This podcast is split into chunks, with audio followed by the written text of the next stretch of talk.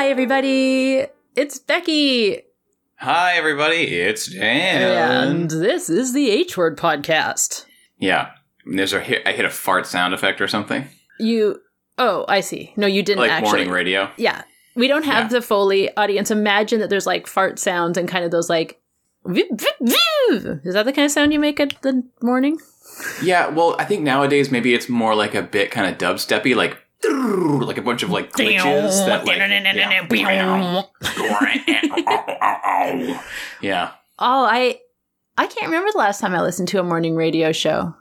Neither can I really. I see I see a poster for Marilyn Denis sometimes. Oh. Uh, I think she has a morning radio show now. oh, she's transitioned to mornings. Was she late nights before? She wasn't she? She had a daytime television show. Yeah, television, but I think this is a radio show. Ah, I see. I think. Okay. Speaking of advertising, Yes. um, we don't have an advertiser on this podcast, but what? I saw an ad for. I saw billboards up for um, Endy mattresses. They do sponsor podcasts. If you're sponsor us, but there's this area like down by the Roncesvalles overpass where there there were like the billboards were empty for a while. It was really nice, and then they got replaced by two Endy billboards that say Endy, work from bed." and I I'm sorry, Endy, I know you gotta sell your beds, but I don't like that. That's it's a very scary vibe for a second lockdown. Mm-hmm. Speaking of advertising, Mhm. uh, and this is not about second lockdown so much, but I did see uh, a bus ad one time, um, or a bus shelter ad that s- was advertising like a contest where you would win like I don't know fifty thousand dollars. I think it mm-hmm. was a radio contest actually. Okay. and and the sort of main slogan to like get you to compete in this contest was like that now that's what i call paying off your debt or something like this and it was like this is the this is the nature of the lottery now is like to pay off your debts Oh like gosh. I mean, like there was something very ble- very dystopian about right. average, like getting people excited about competing in a, a lottery so that they could pay off their debts Right. Like it's not like you're gonna go on a cruise or buy diamonds. It's like no nah, it's like get back to normal you'll get to zero. This you'll avoid Yeah. bankruptcy. Yeah, exactly. Was this recent? yes, this was in the last. This was like just pre-COVID. uh, yeah, that's like that's the vibe. I mean, Yeah. I'm I am back around to understanding a little bit more of the role of comedy. I think, mm, but it's fucked out there. yeah. I don't even. I don't know. Schools are scary. The streets are scary. You know what's fucked What?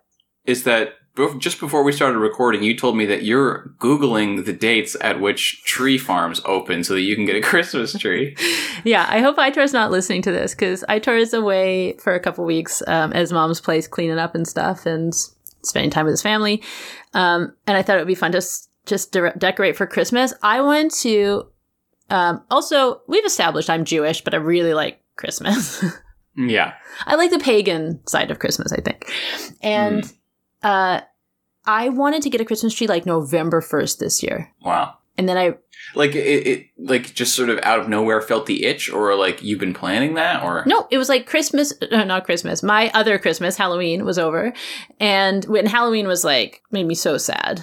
Mm. It really hit me. And I think I just wanted Christmas. And then I was like, oh, can I get a Christmas tree? And I was like, that's, it's disrespectful to our troops to, to do Christmas before Remembrance Day. You can't do that.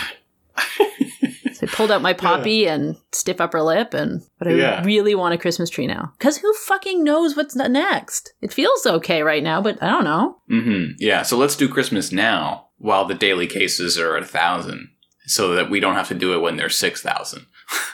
Yeah, and, and so like before, I don't know, before this cuckoo golfing president pulls all the troops out of Afghanistan and sells a bunch of shit to Iran, like it just it, every like there's a lot Oh, yeah. going on that we're not even talking about. So and I I think it's sort of I, I don't know it it it it. it articulated in kind of a joyful impulse in me like christmas but i think it's coming from some it's got to be coming from deep anxiety and confusion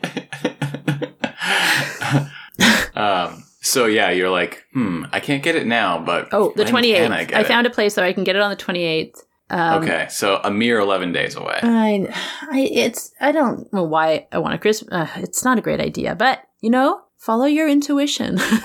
Yeah, and you'll be first in line, camped out, and you'll get a good one. what if I show up and it's like ev- like something's happening in the collective unconscious and it's just like a mob of people who need Christmas trees on day 1. Yeah, I want a like Tinder stick in my in my home by Christmas Day. That's what I want. yes. Cut me a Tinder stick. I don't get to I don't think I get to hang out with my nieces and nephew for Christmas. I think I'm just yeah, you know. Yeah. Uh, how are you feeling these days? Um, uh, I I think I'm I think I'm also doing a lot of ignoring uh anxieties. Um, I've been watching a lot of the History Channel show Alone.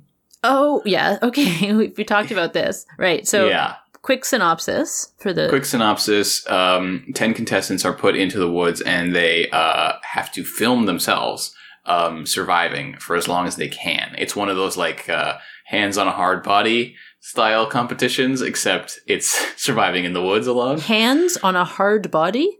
Yeah, are you familiar with hands on a hard body? Is this a genre? It's I believe it's a style of competition. It was like in the 80s, maybe in the 90s a bit, where people would stand literally with their hands on a car. Okay, I pictured And- something different. okay, no. Like So- hot people putting hands on each other's abs. no, no. Okay. No, but if you sexualize cars like a lot of people do, Yeah. uh, then there's that's intentional. Yeah, what are So, they called? um, Exhaust chasers?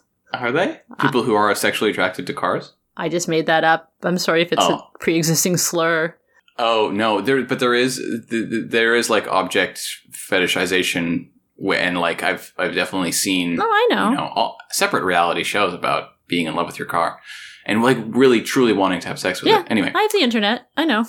okay, okay. Well, sorry, something you don't know. Hands on a hard body. I don't know. What I don't know what you know. know what you don't know. Okay, I I just didn't know the term. Okay, so so alone So it's a competition where is you. like putting your hands on a car for a long time. Well, yeah, because the competition was whoever lasts the longest with their hands on the car Yeah. wins the car. And so it's whoever lasts the longest in the woods. And you just don't know when other people have quit. So you just, you just are out there. Um, I've watched three seasons of this show. Uh, and I think that is my Christmas right now. What's it giving you? Um, what's it giving me? Like, do you- it's giving. Do you think about? Does it make you think like, okay, here's some stuff for if like the grid goes down, or it's just like Um, well, escapism? there- there's a little bit of that. Um, there's mostly the experience is like, oh, I could never do this. Hmm. Um, Preparing for your demise if the grid goes down. uh, yeah. Well, th- there's a lot of like, uh, there's a lot of things that even if the grid went down, you know, you would still be able to use in Yeah. uh, current civilization. Like these people are shirking even those opportunities. Right. They're specifically building things out of uh, found wood.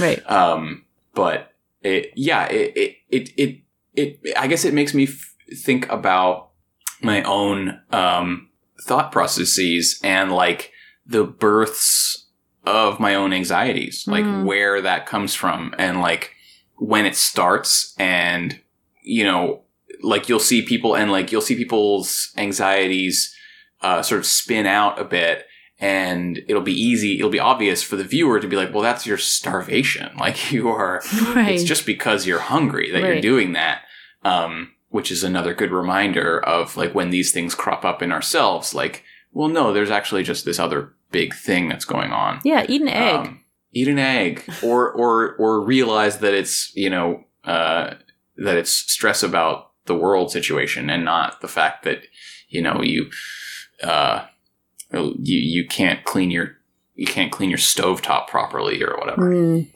It's it's wild how much the U.S. election was affecting me, and, and like, and I knew it was right, Yeah, but I think I've been feeling better this week because of that psychic weight gone. I think yeah, it's still very much present, but I feel like, and I've had a lot of conversations with friends who've like popped out of inertia because it was something's happened, something has happened, you know.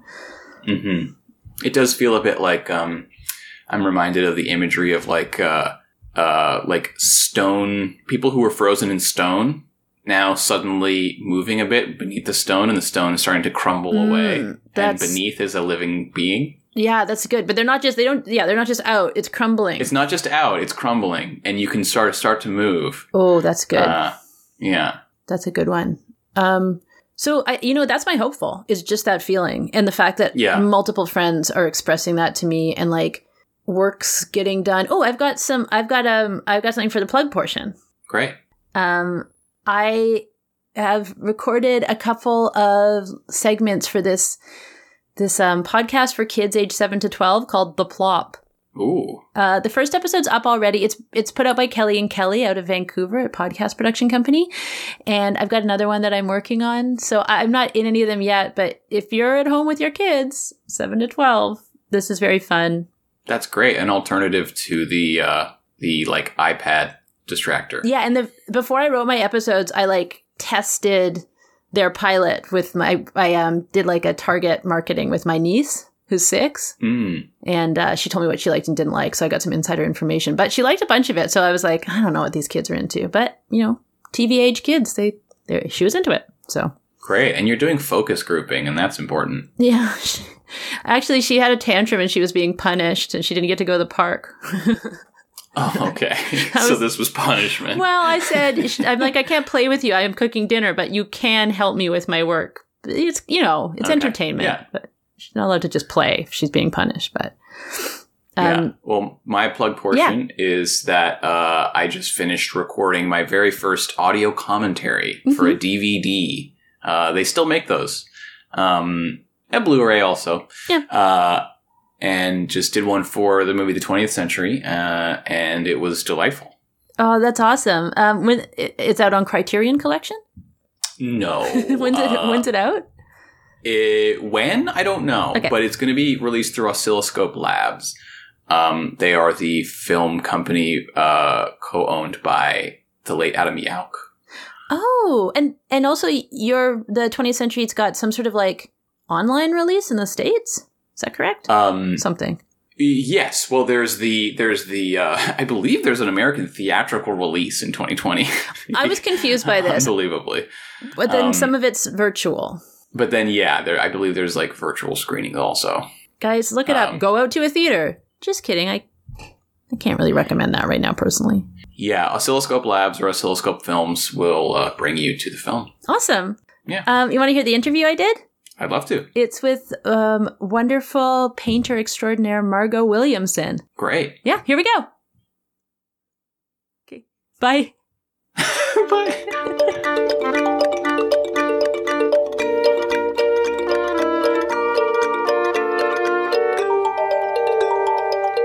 Hi, everybody. It's Becky. I'm back, and I'm joined all the way from the other side of Parkdale in Toronto uh, by my good friend Margaux Williamson. Hello, Margaux.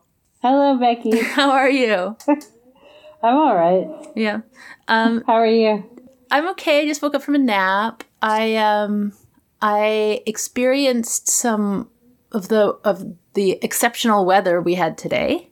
It was real Wizard of Oz stuff. It's still going on too. I just looked out before we started recording. It's like record breaking um, winds. The lake's like it looks like the ocean on the lake, and it smells like the ocean. You know, we this was the night we were supposed to hang out in front of the fire, so we did a good job. Oh my god, that would have been terrible. Yeah, Yeah. We, but also it's yeah, yeah. yeah. What? No. What? I don't know. I was I was like I just went out to get some dinner and uh and I could barely walk home. Yeah. and I was and I was thinking about having to talk to you about hope, and it just felt like the Wizard of Oz. It was like everything was flying around, Was that so I just kept. related to hope to you? Uh, well, the Wizard of Oz is this movie where everything's sort of terrible and it's in black and white, I've and then like a huge storm comes and and then and it's like it's entirely about hope. Does it get better in Oz? No, no, it's of course it's false. The hope. Right. But but still, there's a rainbow and there's color and you know She makes some friends. she makes them. She gives them uh, hope. She tells them to And then belie- they believe in themselves. yeah, and then it turns out it was just inside all of them the whole time. Yeah, I mean, I've I've Yeah. seen it. I've heard of it. I've, I've seen it. Um, but yeah, we're supposed to have a fire tonight, and if we had, also now, you know, fires are just allowed yeah, the rules are looser. So we had a fire on Wednesday in like just Yeah. just on a Toronto street on the next to the street part on a you know side lawn. It was beautiful. It was beautiful, but yeah, I wouldn't want to light a fire outside tonight. It would probably blow fire everywhere. Yeah, yeah. It might be Um, hard to start. What's that? It might be hard to in- ignite. Yeah. So yeah, I got soaked earlier, and then it was wild. My I was out in my rain boots, and they just filled with water. Oh my god. I don't think I've ever had that happen. Like just filled, and then the wind was blowing in a way that it blew all the rain like down. I was wearing a scarf, but it blew all the rain like down the front of my chest, down between my boobs, and then it like shot a bunch of it out onto my pants from the inside of my sweater. It was wild. It's it was wild out there. Like the clouds looked just like giant balls of water. Yeah. I took some pictures down at the lake. It just doesn't. I mean, I just still have an old iPhone, but it just doesn't do it justice. Like the lake looked like I've lived in view of the lake for 13 years and I don't remember it looking like this. It was like just yeah, rolling. wild. I didn't even bother to take my phone out. yeah, I felt like I wanted to, but it's it doesn't matter. Oh, and when I went down to the lake, also like everyone I saw, everyone smiled really big at each other. Yeah, that's exciting. Something was happening. Exactly, and everyone was like, you know, taking pictures and and like just when they'd see a stranger, they'd like smile really big, and I was smiling big too. So that felt different. Weather's like the only thing that uh, we don't understand what's going to happen. Like it just shakes us Okay. out of ourselves. Yeah. Yeah, it's crazy. So on your podcast, Uh huh. like, have you got have you come to any? Um, have you moved anywhere with what hope is? And do people actually just talk about hope, or do people talk about their lives? Both. Yeah. Their li- I think their lives Okay. or whatever. I mean, like whatever. Every once in a while, there's like a weird one where someone's like a really good expert on something, and they talk about that. But um, Yeah, but yeah, your lives and hope. And I I don't know. It's like um, hope isn't the only word. It's just the the one that I've. Cho- it seemed to be the best one, but it's like the few. well, it's really scary. It's like sorry to interrupt. no, go. It's um well hope is uh hope seems like much more exhausting and dangerous to talk about than the apocalypse, you know? It's Oh. very intense. Explain, please. Expand on this. I- Is that not clear from all the other talks you've done about hope? no, people relate to the notion of it very differently. But like you think so it's it's easier to think about like destruction and the end. yeah, because hope hope comes with um, more responsibility and more more feelings almost. I mean, if you're a nihilist, you know. yeah, right. um yeah, is it yeah, I guess hope means that we want to survive. Um. Does it? I don't know. Uh, uh, yeah, well, we is an interesting word because uh, to me, almost like hope means I want you to survive. like it's, I don't know. It's funny as I'm saying this, I like to calm myself. I know some people knit, but I uh, always take clothes apart. I like do stitch ripping. Uh-huh. So I'm stitch ripping right now. You just take them apart? Yeah. What do you do with these um disassembled clothes? Um, I make new clothes. Oh, okay. All right. Yeah. Um do you want to explain to the people listening like who you are and what you do? My name is Margaux. That's always the worst line I have to say. My name is Margaux. Uh, I'm a painter.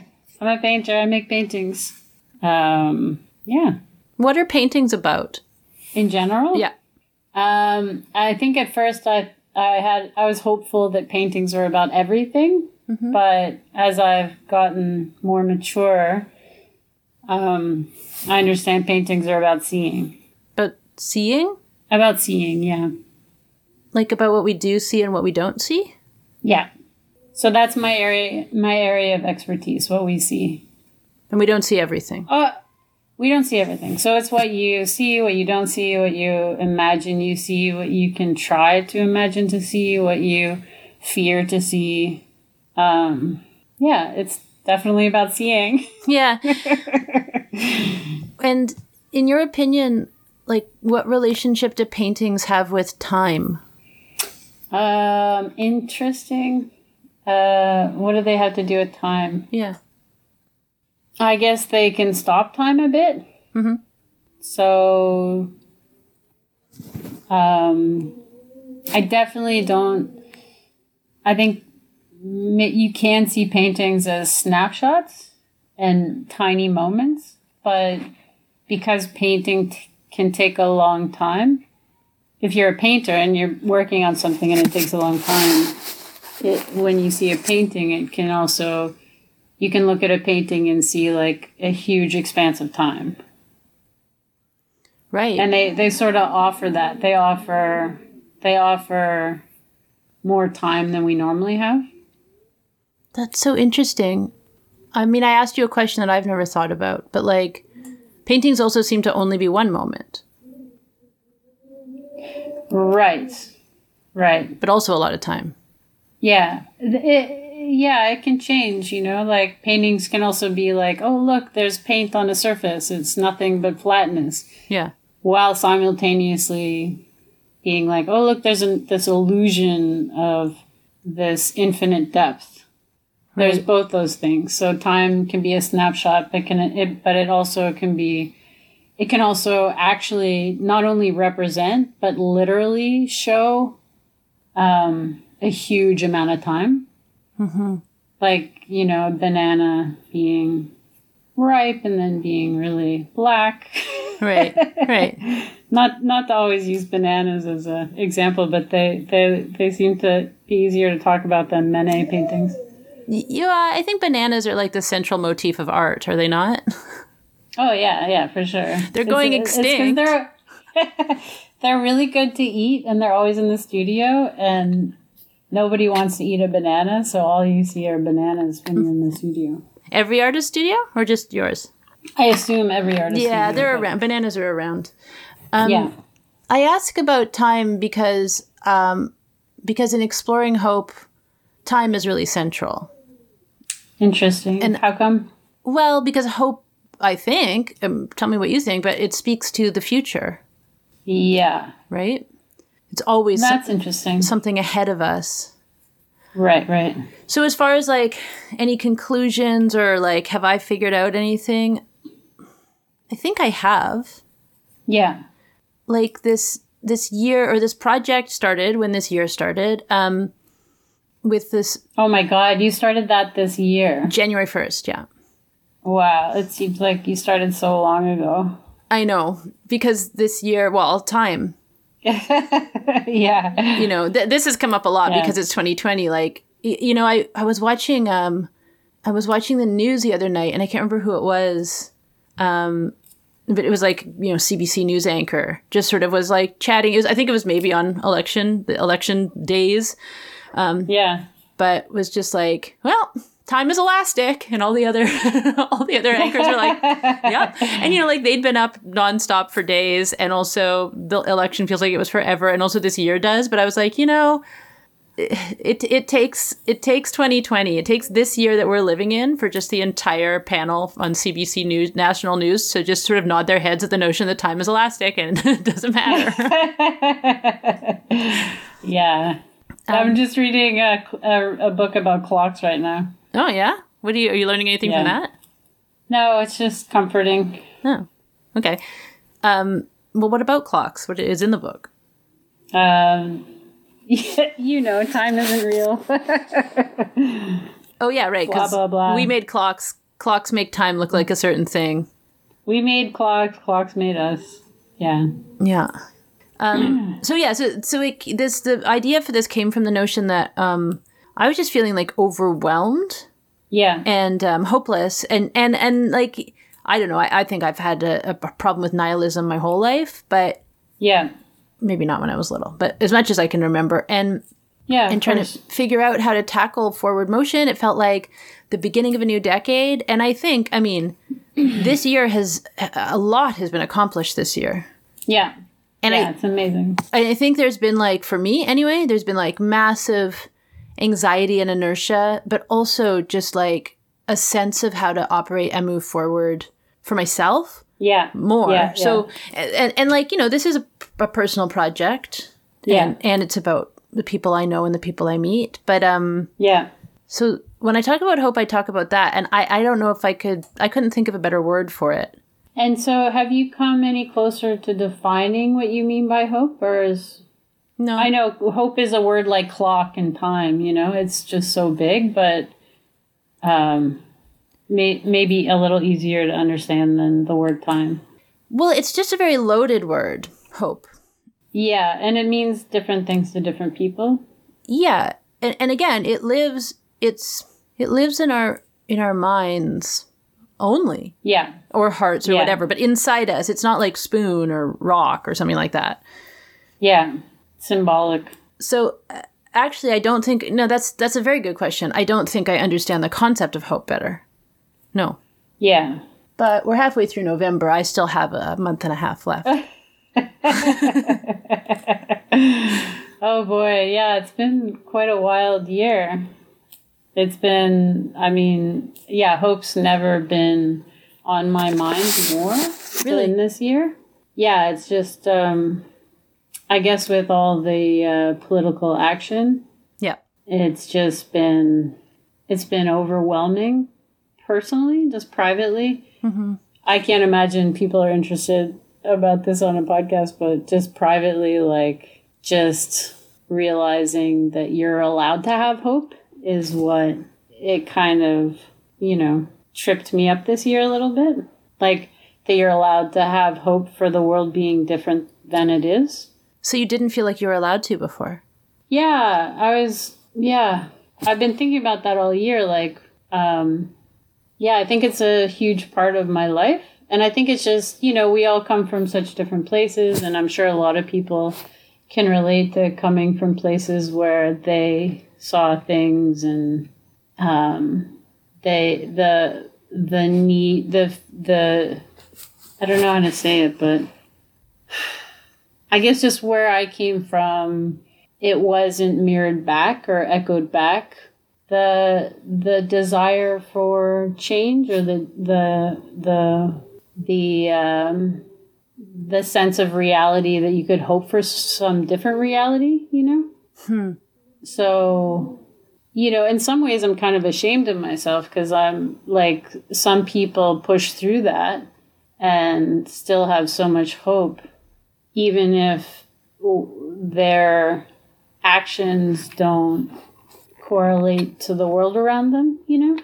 What do you mean by that? If their actions don't correlate to the world around them, like they're not getting Well, what they if deserve. if you're well, no, if you're seeing a different reality than the people around you are seeing, and you're needing different, you're needing a different world than the people around you are seeing, and you try to manifest that, um, it can be kind of crazy, you know. I think for me, I just was like, uh, it, instead of that, for me, I was just like, oh, I'm I guess I'm sensitive or I guess I'm a little crazy. So I think for me that that desire for hope for a different world like kind of got pushed down and I tried really hard to like see okay the world is like this and and that's okay the world's terrible and that's okay like to like uh huh. to sort of be okay with this world that you see Yeah. Like I thought that was the same thing to do, sort of, which is like kind of a shameful thing to do. Well, I feel the same way, even about my own self too. Like, well, that's Yeah. just how I am, and I have to accept it. yeah, Even things, it's hard when it's not. It's hard when it's not mirrored back, and you know, if you're like completely alienated from people who see potential for change a little bit. Hmm. Sorry, go on though. Well, when you say like where you're from, what do you mean by that? Um, just just from being sort of in the South and being, you know, it's not like I was around terrible people. I was just, um, I was just around people that didn't see a problem with the way the world was, Right. and I didn't have friends who saw that the there was a problem with the way. Like I didn't have anybody who saw that there was a problem. Mm-hmm. And if you sort of said you thought there was a problem, you were kind of crazy a little bit. Right. That's so. I'm. I'm this year, and this is so. This is silly for me to, or I feel like stupid admitting it, but like, I just didn't realize that people didn't see the pro- uh, any problems. I know there's problems that I can't see, but also if someone says this Yeah. is a problem, I'll be like, "Well, listen." like like I guess on a base level, I've always felt like we are surrounded by many problems that we ha- as humans have created. It's Yeah, it's I hard guess- for me to get people who don't think that there's a problem, any problem. That's so interesting, and I, I, I already see. I was like, oh yeah, I've known you for a while. Like, um, in a way, I can be more condescending than you are. Like, I sort of thought people weren't very smart, you know. and don't get me wrong, I didn't think I was very smart either, but I just was. I just thought. Oh, maybe if people had a more varied background, or if maybe people uh, were more sensitive to some of the like i never really i didn't think anybody in a, in a funny way i never judged people for not seeing that the world could be different. I just thought they didn't have much experience or they didn't have i don't know what i thought i guess. Yeah, it's it's a pretty tough pill to swallow, and I, I feel this every day personally that like that people consistently choose to support a system that benefits them and not others consciously. yeah just, yeah it's interesting because i have i have that biggest perspective i have this i have the most foreign perspective from when i was like 11 years old you know and i'm not sure if when i was 11 years old i like i lived in the south and i was originally from pennsylvania and i moved to texas yeah. not not that pennsylvania is so great either but It depends. no offense texas it depends where in Pennsylvania. pittsburgh Yeah, Pitts, Pittsburgh. I mean, as the election has showed us, Pittsburgh and Philly pretty okay. Outside, not trying to judge, but we're talking uh, the perspective shifts. Let's put it that way. So I guess for me, like when I moved down to Texas, um, like I saw, I saw uh, people from Mexico being treated like they were subhuman, Mm-hmm. and I saw black people being treated with um, hatred and violence. You know, um, and I wondered, like, would I do those things if I was from there? Right. like I guess I thought so much it was context. I don't know. And then when I moved to Canada, you know, people in Canada were talking about how terrible Americans were Yeah. in terms of racism, but I had also been up north and and I was very familiar with the the treating First Nations as subhuman, you know. Yeah. Everywhere. So so it all just seemed I guess I just never exempted myself from that. I just thought if if I was from any of those places, I might have had the same prejudices, you know? Yeah. I don't know. No, no. not. That I I I hear what you're saying. Um now, do you think that there is use in judging people for their Yes. Yeah. yes. I'm trying to be less judgmental, Yeah, me too. but but it is useful. I mean, I guess it's useful to be like judgment so far as like that's bad, that's not okay. I disagree with that. I don't know. I don't. I mean, you know, I guess I. I guess. I guess one of the reasons it's not just my environment or the people around me that I've struggled with hope, but it's just. But it also seems so insurmountable. You know, it's so overwhelming. Yeah. Like I, I, you know, I have close friends who do stuff with like, wow, why do people think this, and how can we change it? and I just like I don't even know how they do it because I like for me hope is a bit more like all right I'm gonna like fill up my heart and jump off a cliff like I can't if I look at the details I just get so crushed so easily. Yeah. and and you know that's not good. Like there are some real heroes out there doing incredible stuff but i'm i'm just a little weaker than that. Like it's just it's just so hard to look at sometimes. Like for me when i was just so moved by this year and by all the political action and i i just couldn't even even believe it. Like the whole world was well america was showing me that that you could that that hope can change things. Like it was just overwhelming. Mm-hmm. Um, I couldn't, I just couldn't believe it. And but it was also confusing for my whole life. I was like, oh my God, I've been living without hope for, you know, I have other kinds of hope. Yeah. Um, but I'd been living without hope for so long. And I'd, I'd like, I felt like I like had reconstructed, you know, droop my shoulders in a certain way for 20 years to like, all right, this is the way things are. You, you know, you tolerate, you tolerate the world. Yeah. And anyway, from all of this emotional, overwhelming situation, I like took a break and watched uh, a Queer Eye episode. Oh yeah. And it was about this young woman who, uh, you know, was overworked and she was an environmentalist and she lived in a house with seven other environmentalists. Yeah, I remember this one. I, I think about it a lot actually. That's so okay. I gotta hear what you have to say. But I watched that and I just started crying. Like, honestly, this is very shameful to say, but I started crying out of self pity for myself. It's okay. Because I was just like, yeah, she was overworked and she was like crazy and needed the help from five guys to like be like, we support you. You're doing so great.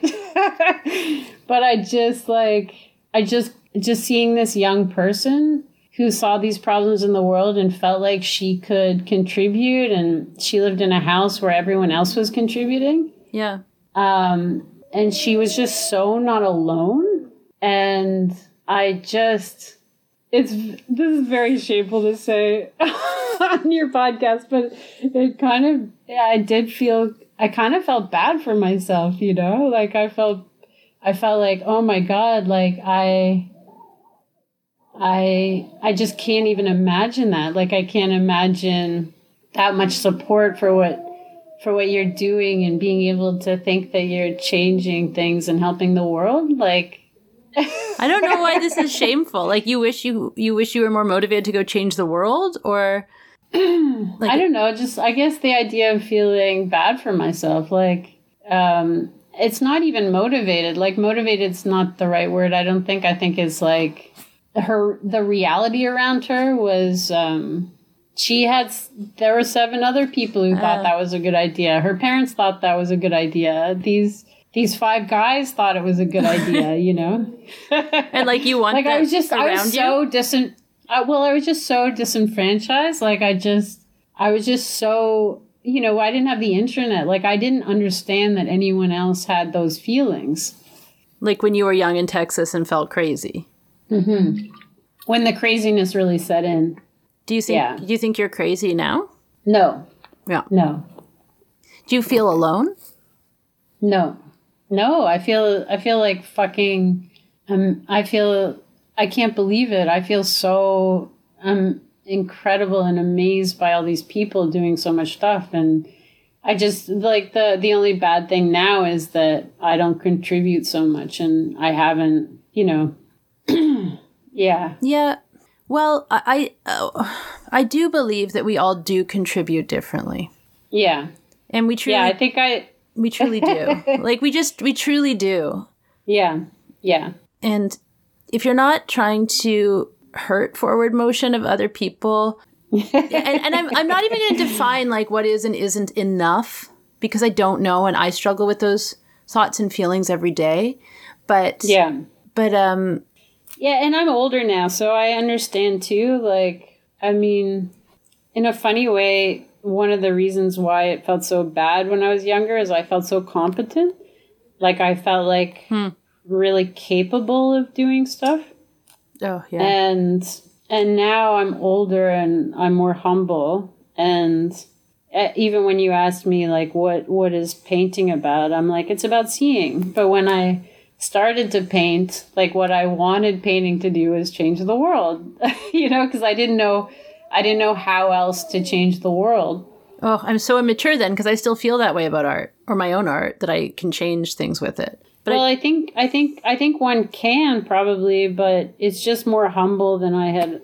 Well, I mean, I didn't even think art could do anything, but still, it was that leap of faith. Like maybe it can do something, and maybe I can change the world. But now, that's kind of inverted, where I feel like art does do a lot, and um, I'm a humble person in it and I do what I can. What drew you to painting? I never would have said this, but just my line of thought from our conversation. I was like, yeah, I started out, I was like, all right, um, maybe when I was little, I was like, maybe I'll be an astronaut and discover another planet. And then I was like, okay, maybe I'll be president and fix everything. And then I was like, maybe I'll be a doctor and help people. And then I just was like, maybe I'll just stay in my room. What's a job I yeah, that's What's a job I can do from inside my room? that that like that sums up my trajectory of hope, you know. I was like, all right, I'll do what I can from inside my room. um, I'm in a. Uh, man, I gotta do some reading on this. I had I had a guy that or I had a topic that I wanted to discuss on this, which is about. And this is getting into like anyway. I don't want. I don't. I'm trying not to make apologies for these things, but that if you change the patterns of your thinking, Yeah. you you really can radiate out larger change, and that gets reflected in art. You know, if you are yeah. again open and listening and trying to put love out there that that, that will change your comedy your paintings it just will Yeah. and that they do art does ra- radiate in that way and can it's hard because we also all deal with like industries And I'm yeah, and I'm I'm actually like I've struggled with this my entire life with painting. Like I've struggled with its uselessness and blah blah blah and mm, the impotency of it. Yeah Um, and there's this one example that always feels a little helpful to me, but, but I'm sure it's not a helpful example. you but, never know Uh, um, if I'm sure it's not a helpful example because I know like half sane people hate Lars von Trier, which is totally fair. But um, I always really appreciated the way he made his films, and but at the same time, he always had a message at them in the in the center, like some kind of dumb, like Americans are stupid kind of a message. Yeah. And and it's like ah it always kind of like i thought his um structures were always so smart and incredible and kind of genius. And the that narrative one one liner always felt like an eye roll. Right. Um, but he made this one movie, Melancholia, and it was just such a depressive movie. Like, it was obvious he was just like, he wasn't concerned with with trying to quote unquote help people or change things. mm-hmm. And in the movie, it was just like the entire movie almost felt like it was there to soothe him. Mhm. It was like this turn away from structuralism back to romanticism or something. I, I'm probably, I probably could use better words than that, but did and did you like it more yeah, yeah, it was just, it, it was of course a thousand times more helpful than his other movies were because he was helping himself and he wasn't being condescending and um, reductive and, for the record you know, I don't think Yeah. you're more condescending than I am. I think I am plenty condescending.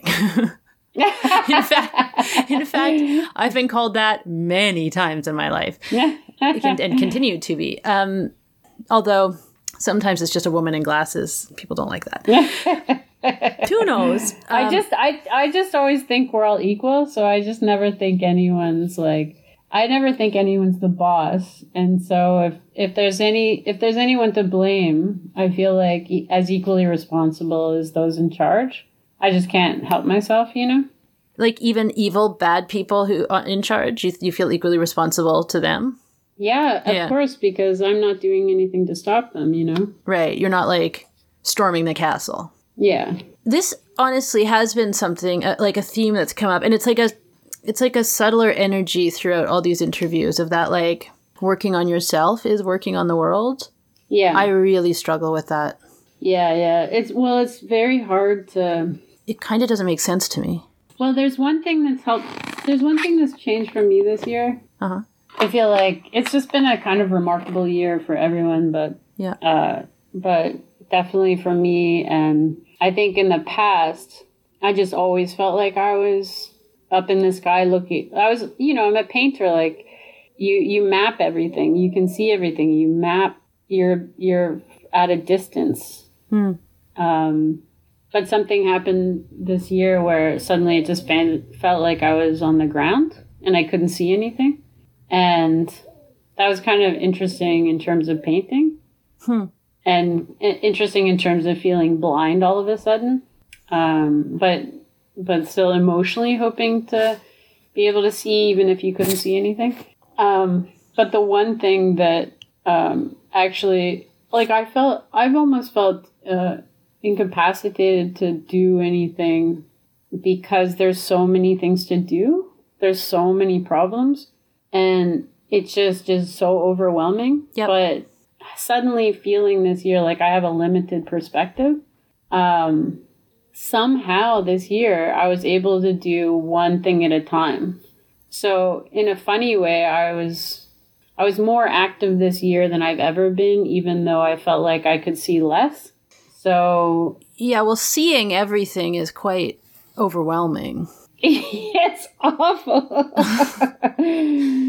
so yeah, like uh I mean, you know, I think even in the past, like it's like, oh, okay, so yeah, so you do some uh organizing or you do something to raise money for prisoners or whatever. Like yeah, what else can you do? What else can you do? But this year is like, okay, that's in front of me. I can do that. Like even last week that that uh my kid at school, they're having all their classes outside and Mhm.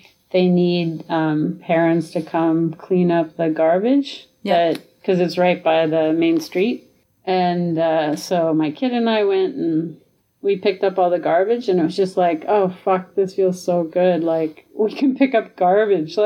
Like, because someone asked you because like there was an ask you didn't have to like go figure out it out yourself Um, it wasn't even the ask. It was like it was just uh because I I don't know. I know this is crazy. Like I'm sure this year everyone feels overwhelmed by what to do, but I've had the opposite experience where I'm like, "Oh, I can only see this one thing in front of me to do."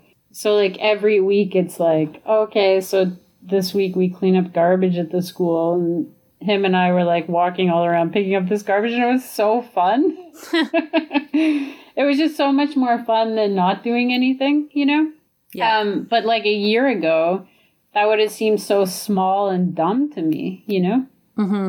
Or even even like um, helping get some money for prisoners, like it, I'm like, oh yeah, I'm a rich white lady. but it's like, no, no, no, you're a rich white lady. You gotta you gotta do what you can, you know.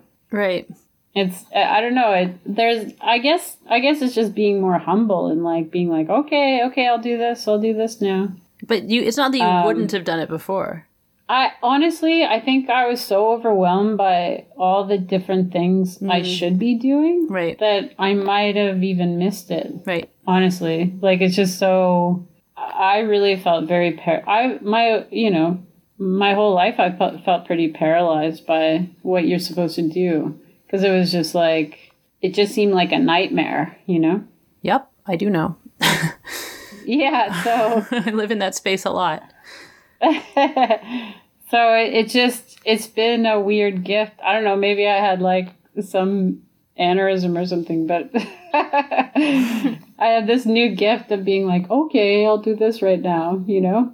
Like I don't know what happened, but I uh something shook you out of your paralysis yeah, something shook me out of my vision. So I'm like, okay, it really it really is the key thing I think is humbleness. It's like, okay, so you're not going to be president, but you can pick up garbage, you know? You can like you can like get some money from prisoners. Like it's not to keep using those examples, but imagine being president oh that'd be so know. intense it was what a i've never understood it I think when I think being a, an American, like the, it's so different in Canada, but in the U.S., people are just so disenfranchised that, um, you know, even my relatives at holiday dinners, you know, a lot of them hadn't been to university or, and but they really were, you know, they're like they're right wing white people, Christian, and they're like, well, I I I believe in America. I love America. America's the greatest place. Like if I wanted an education, I could have given up um, having kids and doing all this stuff. You know, it was my choice. It was my choice not to be educated. But because I'm not educated, I'm not going to participate in this stuff because I don't know. Right. So, and then when I moved to Canada, it was like everyone felt it was kind of shocking. It was like everyone feels like they get to have a say, and Well, everyone feel feels like they not everyone, but, but, but you know what I mean. there's mean. more of a feeling of that here. Yeah. yeah, it was it was more. Um, honestly, at first, it kind of was shocking. It, it was like everyone. It, it felt like everybody was complaining at first.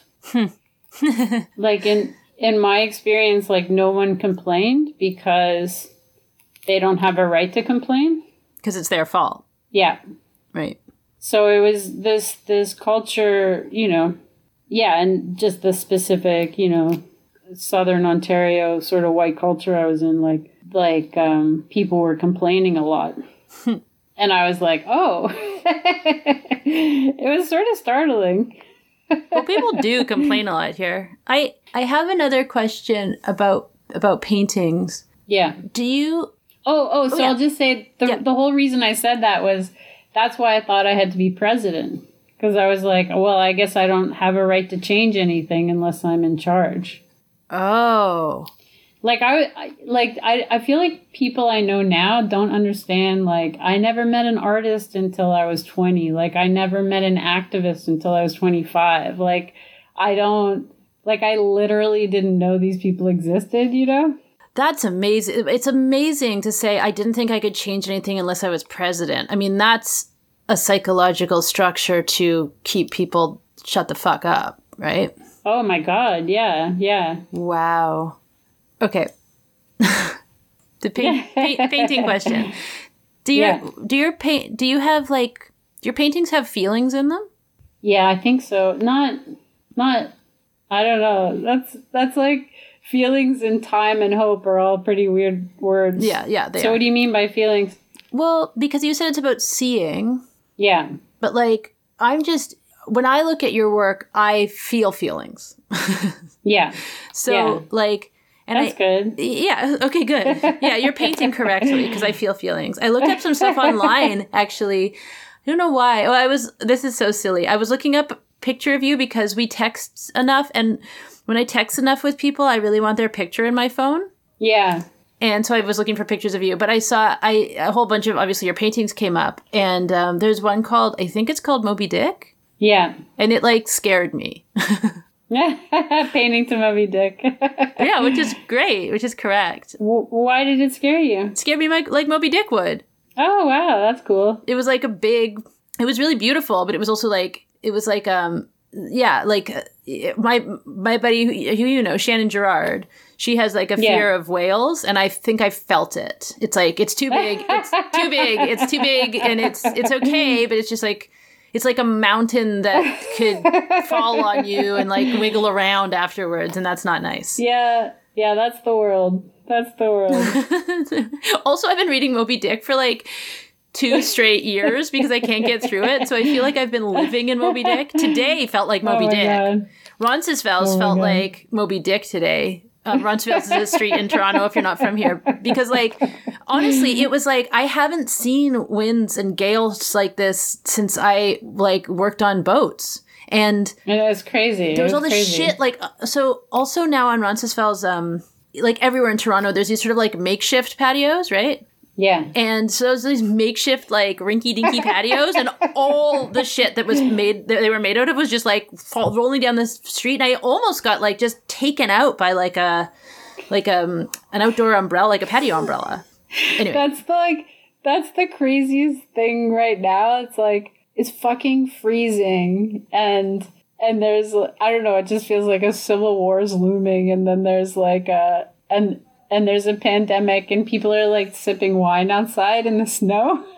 yeah, like outside, and yeah, on the way to your place uh, this week, I was like, we're gonna have a fire. This will be fun. It feels like we're outlaws. And then I went by like the Rhino. They have this big outdoor patio, and there's just open fires like at a business. I was like, like big fire pits, and I'm like, well, they're keeping businesses afloat. But yeah, anyway, it felt like Yeah, yeah, yeah. and I was wearing my I have I have this like wool this old wool pea coat so I just I was like I feel like a I feel like I'm on a boat. Roncesvalles feels like a big long boat. Um, anyway, but It is. It it is pretty. Uh, it's a pretty good year to to be lost and to like uh, be on the ground and be like, wow, an umbrella just almost hit me. to be lost and also that, that that thing you were saying about humility of like you know some people are not paralyzed right now um some Yeah. some some people who are doing some really wonderful work and some people who are doing some really devious work are all really activated but like yeah, yeah. but like look to, to to have the humility to like look to the people who are doing beautiful work and go and just listen and be like i'm ready Yeah. to pick up garbage i'm ready to donate to this i'm ready to support you if you speak up i'm ready to you know I'm ready, I'm ready to march. I'm ready, whichever thing I'm capable of. And, yeah. um, but anyway, Moby Dick was why I was asking about feelings and paintings. Because if you said they're about seeing, like, and if we're talking about like bringing your your vision and outlook into the world, Yeah. like, I guess the question is somewhere in there. Where, Well- where, where are feelings in in the paintings? It's hard. It's hard for me to say because they're so close. You know, like um, they're like I can I can see a little bit easier ten years down the road. Um, like when that painting painting to Moby Dick was like ten years ago, and uh, yeah, that was like oh, there's a person who's um, overwhelmed by their environment and who's just sitting there. You know. Yeah, Um, so yeah, I think feelings are, you know, these paintings I'm working on now, like last summer I was looking at them and I was like, oh, these are just nothing. These are so depressive. Like there's, there's just no, it's almost like there's, there's, there's no hope in them, you know, like not to use the keyword here, but please do. That's the, that's your job as my guest. and then yeah, like a month later i suddenly it was like i landed and i looked at the paintings and i was like oh wow the paintings got here before i did. It's not it's not that that there's no it's not that there's no hope. It's just that the hope has to be found in these very limited areas. Yeah, and once I saw that, and I really saw that, once I saw that, I could sort of bring that out a little bit more. Um, so the the paintings always feel a little smarter than me, and they always feel like they're leading me. And so that has to. I think there's an inner intelligence that's um, that's maybe more complicated than feelings, but feelings certainly lead the way. Um, it's also but yeah, there there's almost nothing else in them than feelings because there's like I just like hate the idea of symbols or anything being read. Like it just like makes me feel horrible to think that anyone's like quote unquote reading my painting like that the paintings come from thoughts. Yeah, yeah. I was or that there's some message for people. You know? Yeah, yeah. It's, de- it's like um, it's like the Da- each one of your paintings is like the Da Vinci Code, and you got to like figure out all the. It's like an escape room.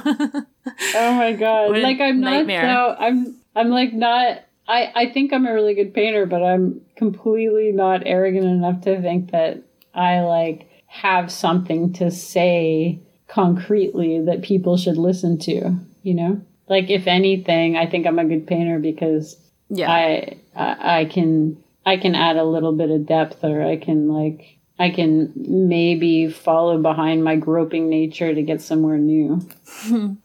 I so these paintings also had a lot of darkness in them, and you talking about it this way, it's it's interesting. I just had a thought where I'm like, it's so unfair that we associate hope with like brightness. Yeah, yeah, It's really Yeah, it- unfair to the dark. yeah. It's a, it's all all our big words are so dirty, you know. Time and hope and love and um, they're all just such a mess. Yeah, they're murky. Yeah, like all the people being named Hope, and I'm sure they're being named Hope for a lot of different reasons. Or heaven. sorry, yeah, sorry yeah, if your name is Hope or Heaven. We, st- I love you. I'm sorry. My name's Becky. My name gets made fun of all the time. So. oh, my name is the worst. Margaux, Margaux's not a meme though. Anyway, it's not a meme. It's not a meme yet. yeah, right. So like Um, bright, bright words are like rock and fork. They're random. Right. They're random, but they're very concrete what they are. They're concrete, yeah, yeah.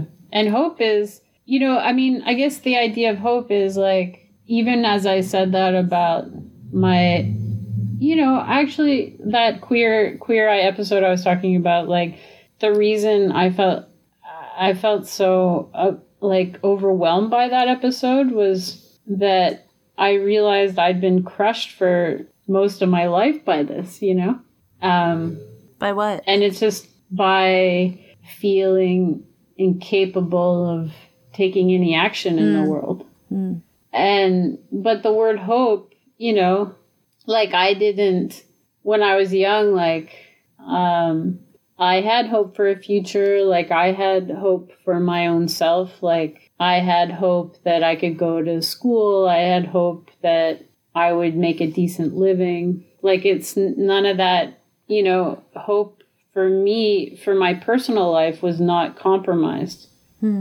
Um uh, so that kind of hope but the the main hope the main hope for the world like like how how can you i don't know just it, it's just like the bigger hope for the world that seems so incredibly tangled and nightmarish like it was just it was hard to care about hope for my private life but it doesn't mean that i didn't have I, I don't know what I'm trying to say. I just mean like, you know, I still had a privileged privileged life. Like I still I still felt myself totally competent and capable of making a living in the world and you know, um, doing what I needed to do and um, you know what I mean?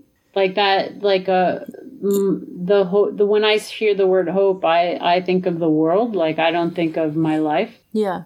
Yeah, me too. Yeah. Unless in, in except in like situations where I've been in like dire trouble and I want to be out of that. Yeah, yeah. we all we have that too. But that's like emergency hope. That's not like overall Yeah, yeah. personal hope. Yeah, yeah. I think I still felt like I felt capable enough of taking care of myself and um, uh, living my life and doing what I needed to do. But I think if you, your strongest desire is to contribute, Yeah. then it doesn't feel like it's much of anything. Even even if like on paper you're benefiting a lot from the world, you know. Well, yeah, and if you if I'm understanding like the the desire to contribute also sort of erases it, it like centers yourself and erases yourself at the same time. Yeah, It's just about yeah, handing totally. things around. Like yeah. Well, I, you, what do you mean erasing yourself? Like Ugh, like it's contri- like I want to contribute. I want to give. I want to like where are Yeah. you as a person in that? What Well, you, that's a good that's a good question, but if it feels like such an emergency, which it always did, Yeah, yeah. like ha- I guess if it feels like an emergency, it's hard to think about oneself. I know, but it seems important Um, also. Yeah, yeah. yeah, that- I'm in therapy now. I I was I'm learning about myself. I was and it didn't work out and I got to I got to try a new stab at it. Um, well, Margaux, this has been a truly fantastic conversation. It Has it been? has. Here's the thing. Okay, good. Here's the thing. Um, every guest speaking their own truth. You're, the things that you know the best are the most boring to you. Yeah, But They're they're new to other people. So much of what you Right, just said is very new to me. Tons of it. You're right. That is that's like the key to painting. Huh. When you see when you see people trying to learn how to paint, it's like the only thing the only thing you need to know is like you have to respect the your humble brushstroke, whatever that is. Hmm. Um, it doesn't matter what you do with it, but you have to value it. Hmm. But it's so hard to it's so hard to accept that in every other field or medium. What does that even mean in comedy? Well, I'm going to be thinking about that for a while. Maybe it, yeah, that's comedy seems harder. Oh, oh, yeah, but it's there. Where's my humble brushstroke? Oh man. Um, where can people? It's right there. I know, but like, what is? Where's the brush? Anyway, what? Yeah. um, where can people find you? Do you want them to? Um, you mean in person? Well, I meant like online, your work. I don't know. Uh, my my name is my website, Margaux Williamson. and and I have I have a I have an online show in March 2021 at Y Cube. Fucking A. Woohoo! Thank you so much, Margaux. I love you. I love you too. You're the best. you are too. And this is, I think it's incredibly brave. You're doing a podcast about hope. It's like incredibly moving to me. Why is it brave? But don't tell me why it's brave or I'll get scared. Every time someone tells me I- I'm doing Um, something brave, I know that trouble's coming that I was too stupid to see. I think hope is trouble. I think hope is, I think hope is, it's complicated and it's different for everyone. mm-hmm. It's, it's easier, it's easier and more fun to talk about destruction. Well, Um, now we've Ho- es- hope is hard. Hope is hard. It's, it, it is, as I said, it's responsibility, you know? Well, and, and, we've we, established. we can all yeah. and we it's just responsibility and we all take so many wrong steps and we say so many wrong things when it's something so important hmm.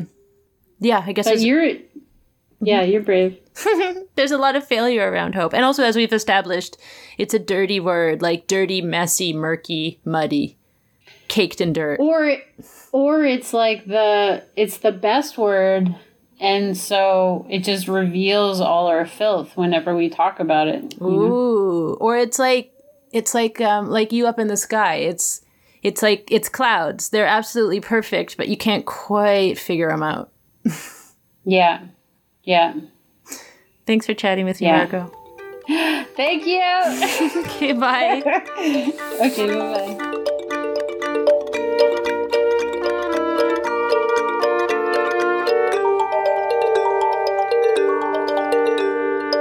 The H Word podcast is produced by me, Becky Johnson, from Parkdale in Toronto. Artwork this week by Margaux Williamson, and our theme music, as always, by Laura Barrett. For information on all our artists and guests, please follow us everywhere at The H Word Pod, or sign up for our newsletter at thehwordpod.com.